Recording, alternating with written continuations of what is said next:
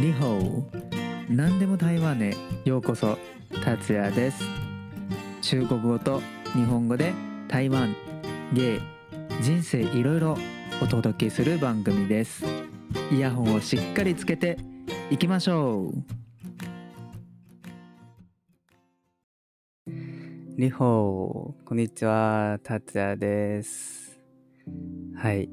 今週ね話したいテーマなんですけどえっ、ー、と就職活動についてえっ、ー、と話したいと思いますが、うん、この前、えー、台湾人の友達、え中国語でいろいろ話しましたが、うん、でもこのテーマについて日本人の友達とも話した話してみたいなと思って、はい、今日ゲストを、えー、お呼びしました。はい。じゃあ早速ゲストの方に登場していただきましょう。どうぞ。はい。翔太です。はい。翔太はね、2回目ですね。そうですね。久しぶりに。はい、久しぶりです。出させていただいて。はい。この前はですね、2月、今年の2月の時に、その友達作りって難しいっていう、あそう、うん、はい、いろいろ話しましたが、はい、今回はちょっと違うテーマですけど、はい、よろしくお願いします。お願いします。じゃあまず、その一般的な日本人の新卒の就活についていろいろ教えてもらいたいんですけど、うん、そこはどうですか？はい。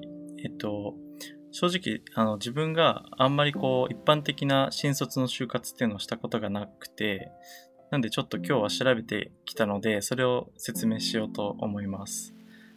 で、まず、最初に、大学、日本だと大学3年生の夏から、あの、インターンシップっていうのが始まってて、で、自分が応募したい企業、就活とかで、えー、応募したい企業があれば、そのえー、と大学3年の夏のタイミングで、まあ、その企業がインターンシップを開催してれば、そこに応募して参加をするっていうのが最初かなと思います。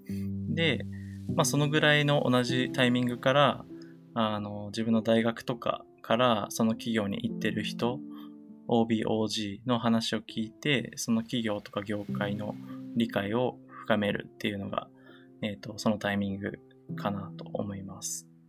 で、大体インターンシップが、まあ、会社によると思うんですけど、えっ、ー、と、まあ、その、年末ぐらいまで続くのかな。で、それが終わったら、えっ、ー、と、次年始ぐらいから、えー、企業の説明会とか、エントリーシートを出したりっていうのが始まるみたい。で、で、なんか、その外資系か日本企業かにもよるんですけど、外資系だと、あの、なんだろう、経団連っていう日本のこう企業が属してる団体があるんですけどそれのルールにのっとらなくていいから、外資系はあの他の日本企業よりも早くあの年末年始ぐらいから多分選考が始まってるような会社もあってあるみたいです。でその経団連っていうのに属してる通常の日本企業はえっ、ー、と、まあその3月、4月ぐらいから説明会が始まって、で、実際にこう選考を始めるのが、まあその年にもよるんですけど、だいたい6月とか7月ぐらいから始まるみたい。なので、そこから始まって、まあ夏かけて、えっ、ー、と、まあ内定とかを、えっ、ー、と、まあ決めていくっていう風なスケジュールみたいです。うん。うん。なんか台湾とスケジュールはどう違う、うん、そうですね。結構違うと思いますね。うん、はい。えー、の台湾のまあ大学生たちの就活活動は就職活動は、ね、大体、えーと、卒業後あるいは、まあ、卒業する直前、うん、えー、前からうん、就職活動を始める人がほとんどですね。うん。うん、まあもちろんその、うん。うん、大学2年生とか3年生とかそういうインターンシップのチャンスがあればそれに応募する人もいるんだけど、うんうん。でもなんていう正社員のなんていう就職活動は、まあ、大体4年生あるいはその卒業後始める人がほとんどですね。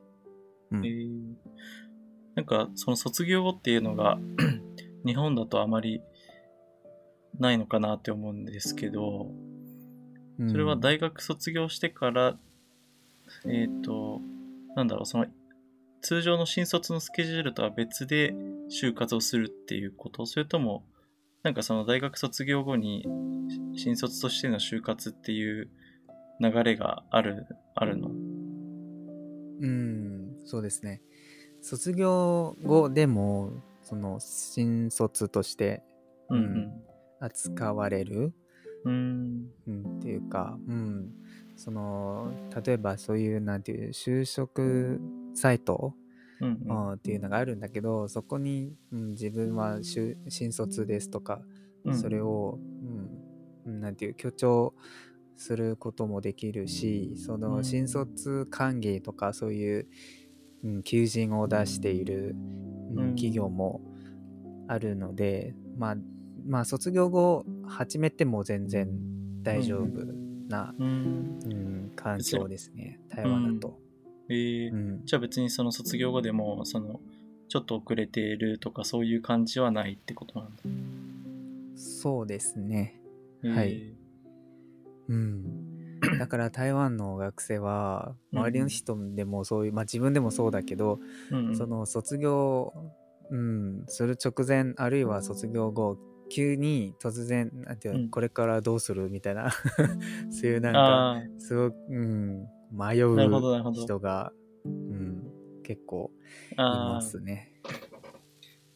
そうすると、うん。まあ、じゃあ卒業したからって言って 解放されるってよりはそれ卒業してからまた就活やらなきゃっていう人がいるってことなんだ。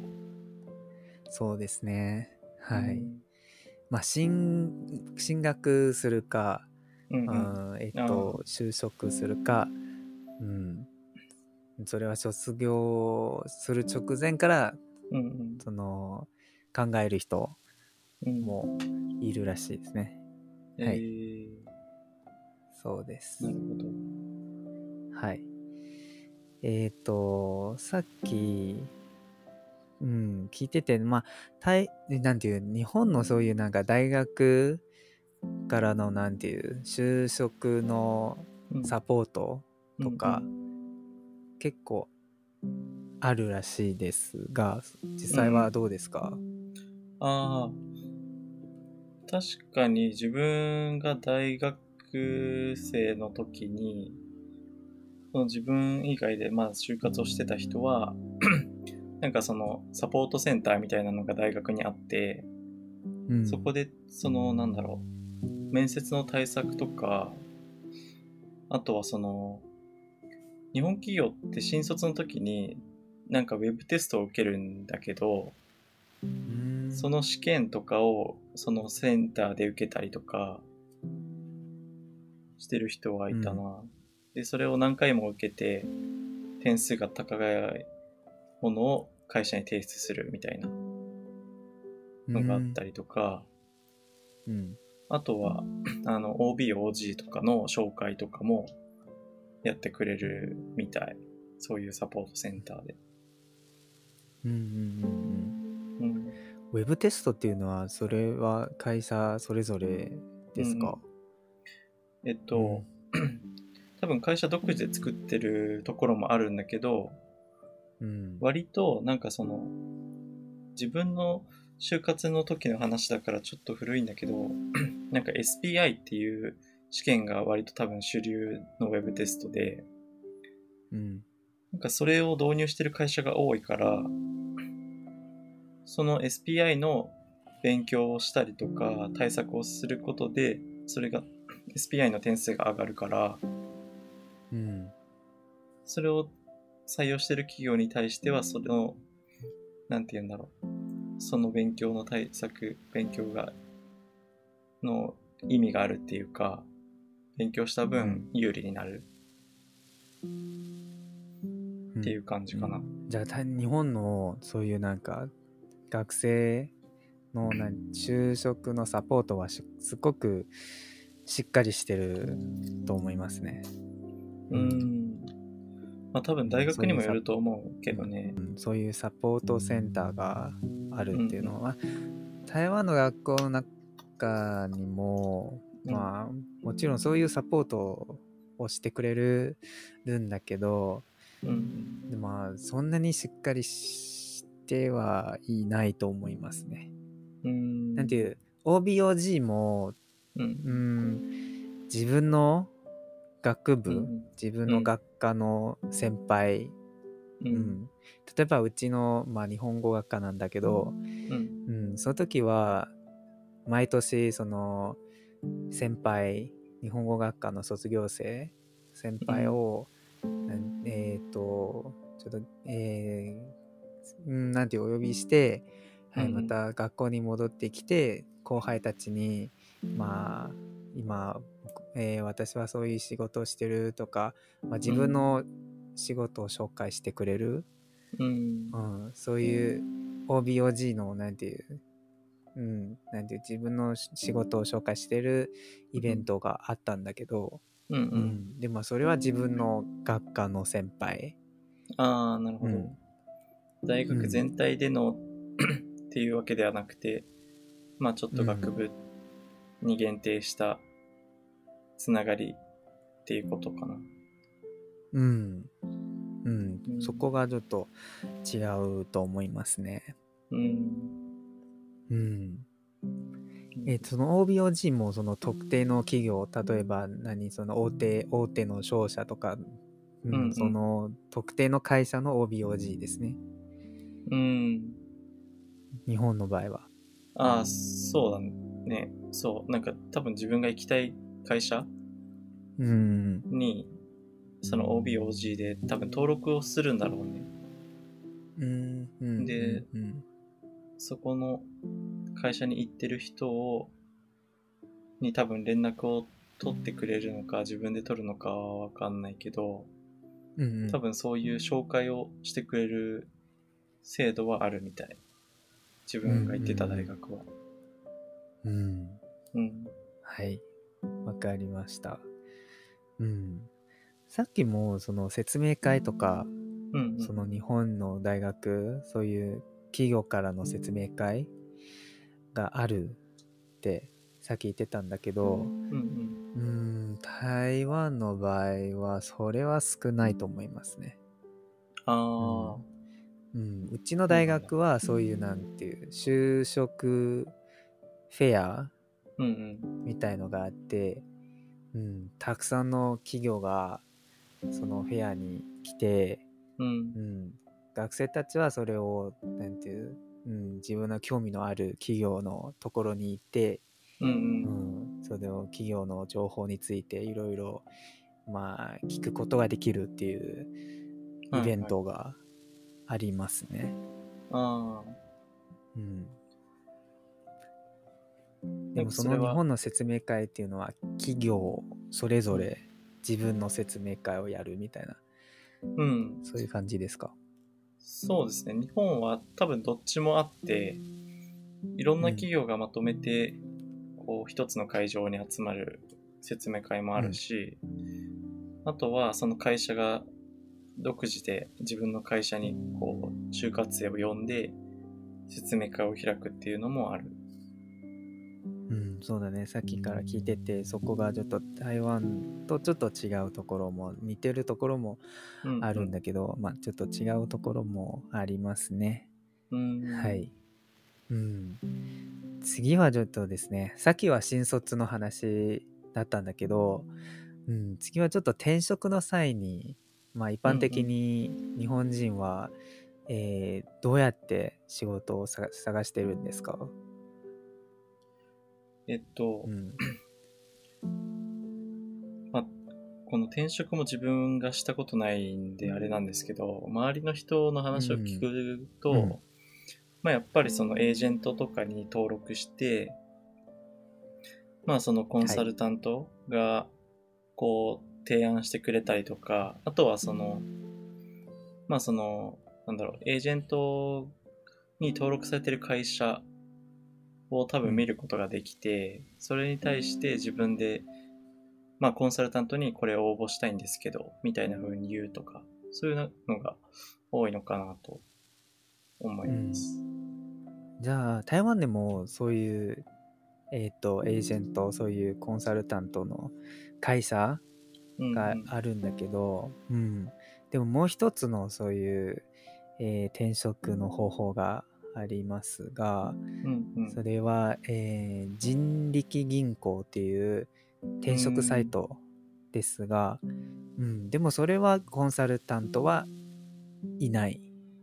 ただそ、の、うん、求人している企業がそれそこにそのサイトに、うん、ポスティング、えーなんていう自分の求人はこういう求人があるんですよとか、うんうんうん。それを、うん、その中に載せそのウェブサイトに載せて、うん、就職活動をしている転職活動をしている人はそういうサイトを見て、まあ、これ興味があるって自分で応募する。うん。うん。っていう感じの転職活動もあるんだけど、うんうん。日本だとそういう自分で応募するっていう形もありますか、うんなんていう直接企業に応募するみたいな、はいはい。うん、そういうこともありますか？それって、なんかちょっと一個質問なんですけど、はい。なんだろう、その人力銀行っていうサイトにまとめて掲載されてるってことだよね。いろんな企業が。うん、いろんな企業。う。うんん。なんかそういう意味だと多分日本も同じように、その、エージェントを介さない、そのいろんな、なんだろう、募集が書いてあるサイトは多分あるような気がしていて、うん。うん、だから多分あるとは思うん。うん。うん。う。うん。いやそこは多分台湾でも日本でも同じですね。そうですね。うん、なんていう人材紹介会社とうん、うん。こういうなんか仲介コンサルタントを介さないそういう人力銀行、うんそういう自分で応募するってうん。う。いうん方法もある、両方あるっていう感じですね。そうだね。うんうん両方あるだと思う。はいうん。はいはいはい。わかりました。まあでも台湾はね、まあ、日系企業の方がそういううんうん。人材紹介会社をあ利用するような気がします。あ。あ あう。ん。エージェントを介して募集してることが多い。うん、そういうような気がします。うん。ううん。ん。台湾系の企業だったら、そういう人力銀行のそういう転職サイトうん。を利用する、うん、方が多いと思います。うん。はい。確かに、なんだろう。その、エージェントを介している方が、よりこう、企業のニーズに合った人を、こう、集めてくれるから、エージェントが。うん。だからこう、全くそのニーズに合ってない人が来るっていうことは減るんだろうね、きっと。うんうんうん。だから例えば日本企業だったら日本語がこんぐらい話せてとか、そういうのをちゃんとこう見た上でうん。応募するから、うん。そういう意味でもフィルター。みたいね。うん、そういう感じなのかもね。そうだね。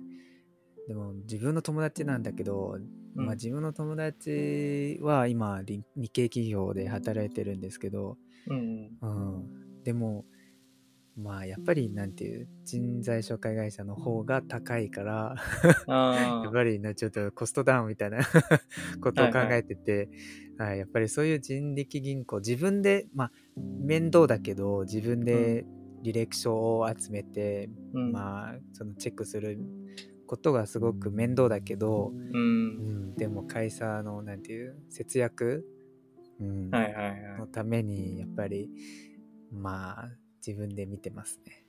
ああ、そうなんだ。うん、まあ、でもやっぱりまあね、うん。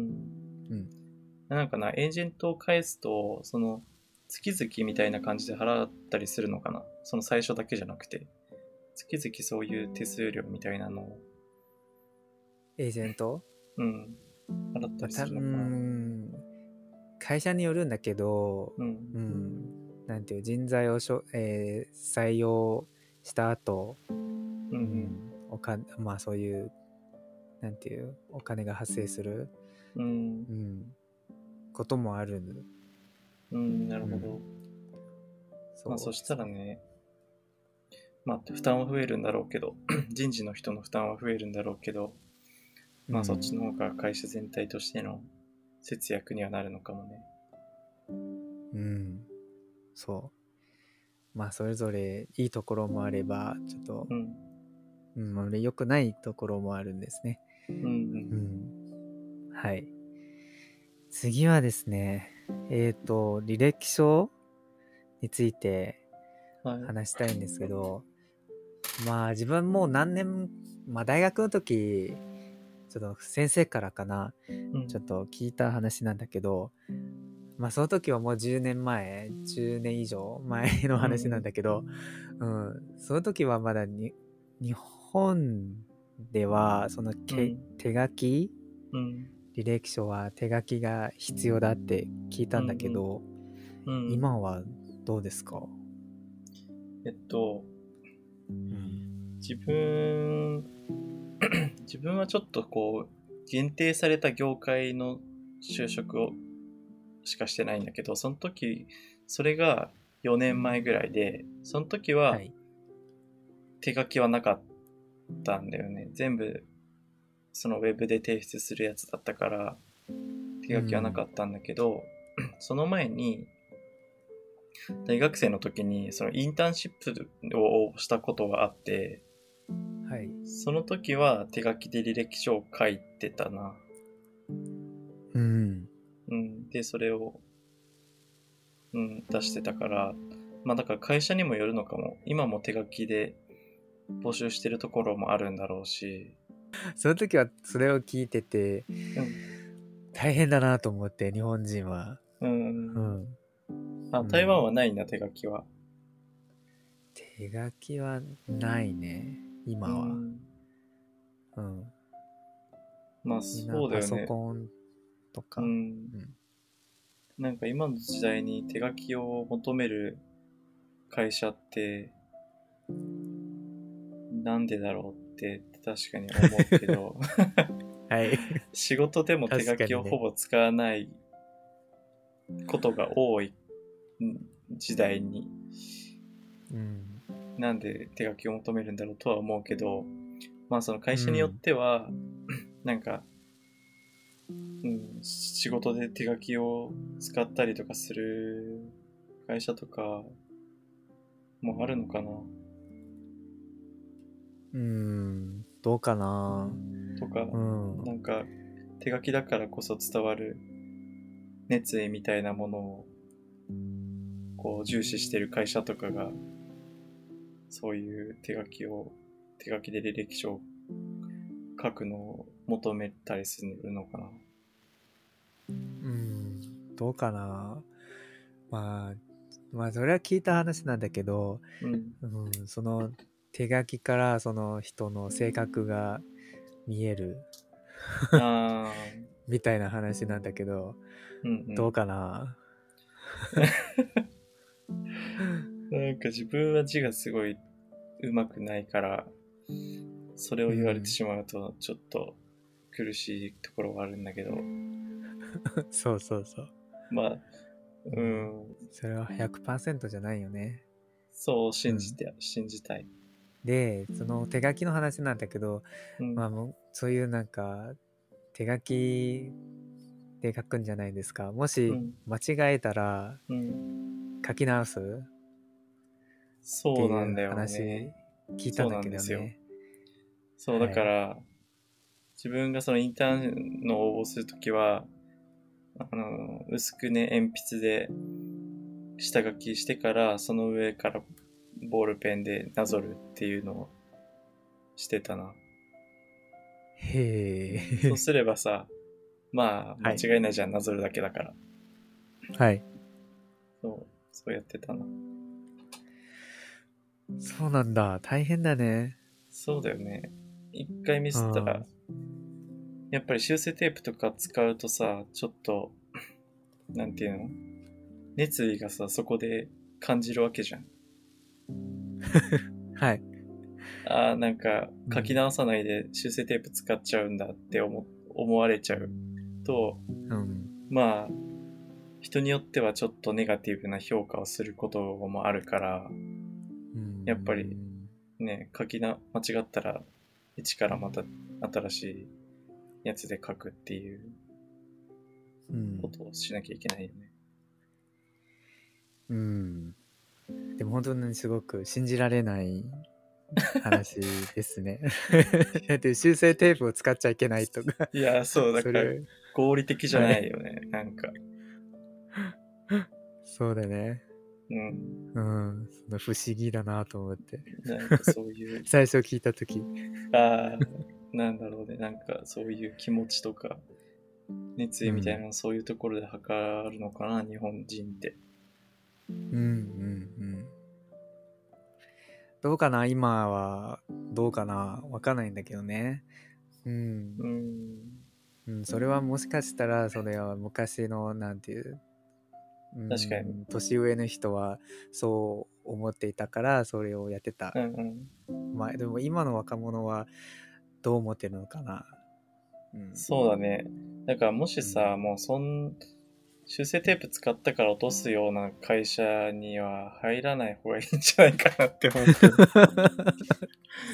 そんな会社入ってかはいら大変だろうなって思うから、そうだね。うん。うんまあさすがにさ、すごいうん。修正テープだらけだったらちょっと見栄えが悪いかなとは思うけどさ、うん。なんか少しだったら使って、うん、それで落とされたらもうしょうがないって、そういう会社だからしょうがないってうん。思うぐらいがいいのかな。うん。そうだね。ちょっとだけだったら大丈夫じゃない？うん、そ って思うんだけ。どね、うん、もしちょっとだけでもまあダメだったらやっぱりさっきも翔太も言ってたようにそういう会社はやっぱり入らない方がうん、いいかも、そうだね。内容をちちゃんと見てほしい。うん、ちょっとブラック企業にの可能性もある ああ、そうかも。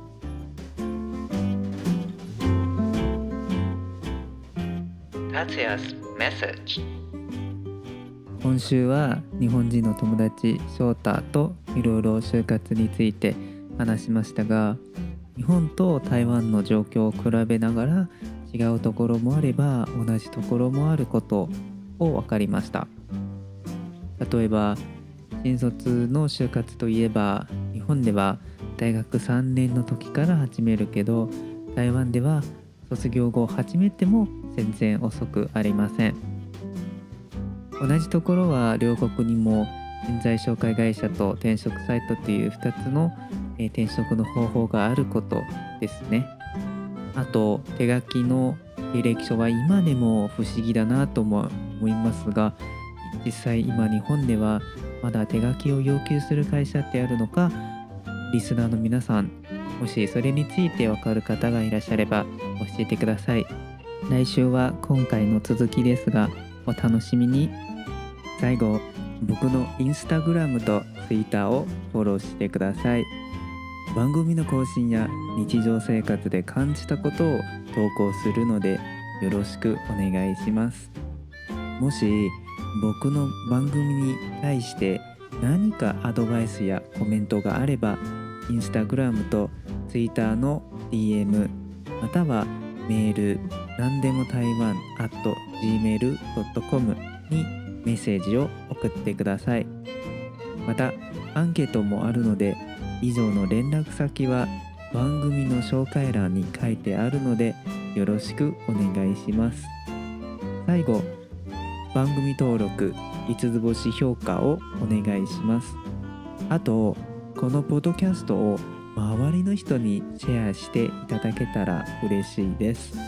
ではまた次回お会いしましょう。またね。バイバイ。